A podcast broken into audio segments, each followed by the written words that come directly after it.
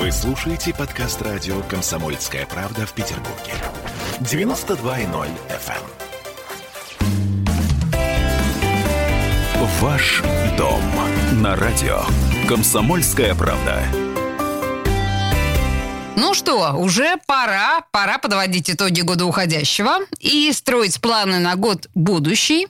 И мы говорим о недвижимости, а у нас на связи со студией радио «Комсомольская правда» Михаил Гущин, директор по маркетингу группы RBI. Входят компании RBI и «Северный город». Здравствуйте, Михаил. Добрый день. Ну что, попытаемся, ну, как-то вот, знаете, эту э, итоговую, так сказать, программу в конце года. Давайте попробуем. Что 2021 год готовит рынку недвижимости? Э, жуткий вопрос. Я вот не задаю вам прям сразу. Давайте по порядку попытаемся, да? Как вам кажется, Какие тенденции, а, которые у нас в 2020 году, да, у нас закрепились, со временем лишь укрепятся, а какие тенденции сойдут на нет? А, мы действительно увидели, что в 2020 году в связи с текущей ситуацией появились совершенно какие-то новые вещи, такие как активные продажи загородной недвижимости и в целом интерес к этому направлению. Я уверен, что этот тренд он в 2021 году получит продолжение, потому что он достаточно хорошо сочетается с возможностью удаленной работы. А я внутренне убежден, что теперь ну, это явление после того, как все полгода или год пожили в такой ситуации, хотя бы частичной удаленки, оно точно получит распространение, потому что это позволяет э, людям не ездить на работу, не тратить день там 2-3 часа времени на транспорт. При этом часть профессии, ну, а люди абсолютно точно так же работают эффективно. И э, это хорошая история, потому что это позволит развиваться как раз различным историям как с загородной недвижимостью в крупных мегаполисах, так и, наверное, позволит сделать Россию более децентрализованной страной, потому что ну, фактически ты можешь находиться в каком-нибудь городе, например, в Выборге, при этом комфортно работать, иметь возможность переезжать в Петербург на «Ласточке», и при этом ну, там, гораздо меньше тратить времени и денег на проживание, да, на какие-то вещи, на транспорт. И это большой преимущество. Ну, в общем, да. Хорошо. Это мы говорим о тенденции повышение спроса на загородную недвижку. А что, на ваш взгляд, уйдет? Вот то, что нам казалось в 2020 году, стало частью нашей жизни. Я могу сказать, что конкуренция, ну, в Петербурге, во всяком случае, да и в Москве, она только усиливается. То есть мы точно пришли уже к рынку покупателя, да, когда каждый девелопер хочет сделать дом лучше, сделать что-то для людей, и история, когда люди строят просто ну, безликие коробки, это все очень хорошо продается, на мой взгляд, ну, как раз и должно остаться в 2020 году. Ох, ваши слова, да богу, в уши. Правда, хотелось бы верить. Хорошо, смотрите, все говорят о том, что, несмотря ни на что, предыдущий год, уходящий год, оказался для застройщиков, в общем, скорее положительным. Да, они оказались в плюсе. Несмотря на кучу совершенно ужасных э, обстоятельств. На ваш... Э, цены повысились там по, не... по разным оценкам до там, 17%, условно говоря. Да? На ваш взгляд, откат э, по ценам, он будет в 2021 году? Есть такое ощущение, что ну, может быть? Ну, если мы сейчас говорим о рынке Санкт-Петербурга, да, конечно. то тут сложилась как бы ну, своеобразная ситуация. С одной стороны, цены выросли, и в части сегментов до 30% они выросли. Даже до 30%. Да, до 30. С другой стороны, предложение в освоенной части города, да, внутри кольца, оно сокращается. И в этом мы отличаемся от Москвы, где цены выросли там на 15%, но при этом выросло и предложение, и вырос объем спросу, то есть купили люди больше. В Петербурге купили столько же, сколько в прошлом году, ну, 2019, который, кстати, был очень ну, хорошим по объемам спроса. И при этом мы видим, что объем вывода новых проектов, он сокращается. Сокращается во всех сегментах. Поэтому я предпосылок для отката не вижу. Э, скажу, что вряд ли рост сохранится. Ну и плюс внешняя ситуация, когда история с коронавирусом, с закрытием границ, с очередным падением рубля, это все приводит, по сути, к бегству в недвижимость, как э, той инвестиции, которая, а, позволит сохранить, а, б, уже обеспечивает доходность выше, чем банковский депозит. И это является ну, предпосылками вот того положения, которое мы видим. Но многие эксперты то положение, которое мы видели в 2020 году, называли ажиотажным спросом. то, что вы сказали, и девальвация рубля, и вот эти вот закрытые границы и так далее. Но мы же понимаем, что, например, там вот, ну, я не знаю, льготная ипотека, да, она в середине лета закончится. Ну, так ведь? И это, наверное, как-то повлияет на цены на недвижимость. А, то же самое, волатильность вот это вот на фондовом рынке, которая происходит сейчас, совершенно сумасшедшая. Или вы считаете, что это недостаточно важные моменты, которые могут снизить цену? Смотрите, волатильность на фондовом рынке, наоборот, только э, усиливает привлекательность недвижимости. То есть как и девальвация рубля?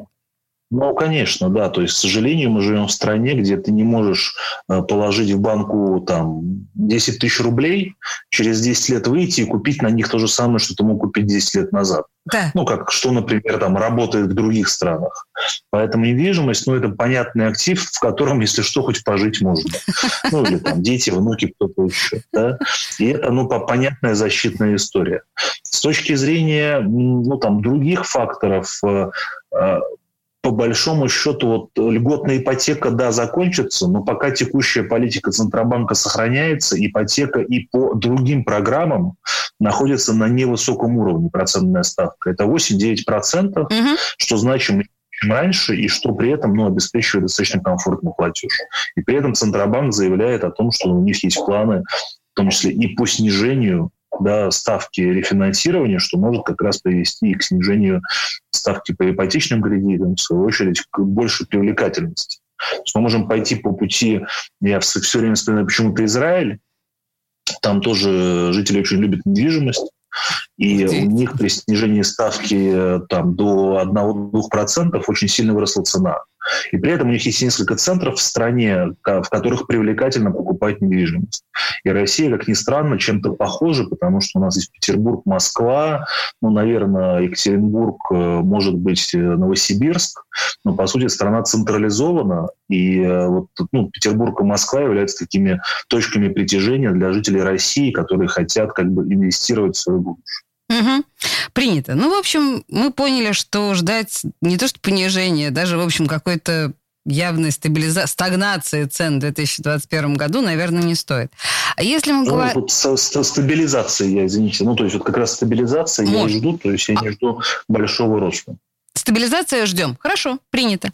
Хорошо, если мы говорим о классах недвижимости, вот в зависимости от класса, как здесь будет меняться ситуация, на ваш взгляд? С ценами я Ну, на текущий, да, то есть на текущий момент в бизнес-классе и в элите цены выросли пока не так сильно, как в классе комфорт. А, и мы как раз ожидаем, что вот в бизнес-классе и в классе, ну, в элите э, цены еще поднимутся. То есть порядка 8-10% мы ожидаем рост в следующем году. А в сегменте как раз ну, комфорт-класса мы роста не ожидаем. Думаем, что будет там около 1% или каких-то сопоставимых э, критериев, ну, параметров. Слушайте, у меня тут такой вопрос. А, ну, он, наверное, я должна его задать обязательно, хотя звучит он немножко странно. На ваш взгляд, откуда берутся тренды недвижимости? Ну, а, условно говоря, кто их выделяет? Зачем? Как это происходит? Я ну, понимаю, я думаю, сложно. происходит точно нет, но всегда есть как это точно так же, как и везде, есть люди, которые придумывают что-то новое. Да? То есть, мне кажется, недвижимость ничем не отличается от моды, я не знаю, от автомобилей, от э, чего-то, чего одежды, да, то есть когда появляется какая-то история, дальше все ее начинают ну, либо копировать, либо подражать, эта вещь становится там трендовой, модной, и люди хотят делать так же. И в этом плане, ну, есть трендсеттеры. Мы, например, делаем анализ рынка ну, практически всего мира, США, Европа, азиатские страны, смотрим, что можно найти там интересного, и потом просто переносим наши проекты. Вторая история, ну, она связана с дизайном, с архитектурой, и там есть вечные тренды, которые всегда существуют, потому что неправильно делать, например, архитектуру дома, исходя из каких-то сиюминутных трендов потому что этот дом будет стоять 50, 100, 200 лет. И мы, например, хотим, чтобы ну, все это время он, он был красив и восхищал людей, которые ходят мимо него. И Вне зависимости объекты, от моды. Конечно. Ну, мода приходящая, а что-то вечное.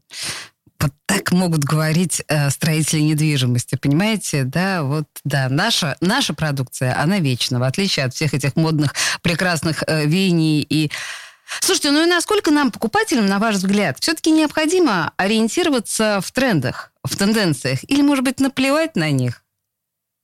Ну, на мой взгляд, ориентироваться надо с точки зрения того, что вы покупаете, да, потому что если сейчас на рынке уже там превалируют, например, жилые комплексы с технологичной хорошей начинкой, да, там с, э, открытым, ну, с свободным от машин двором, то вам хотя бы нужно разобраться для того, чтобы не купить что-то очень дешевое, очень дорого.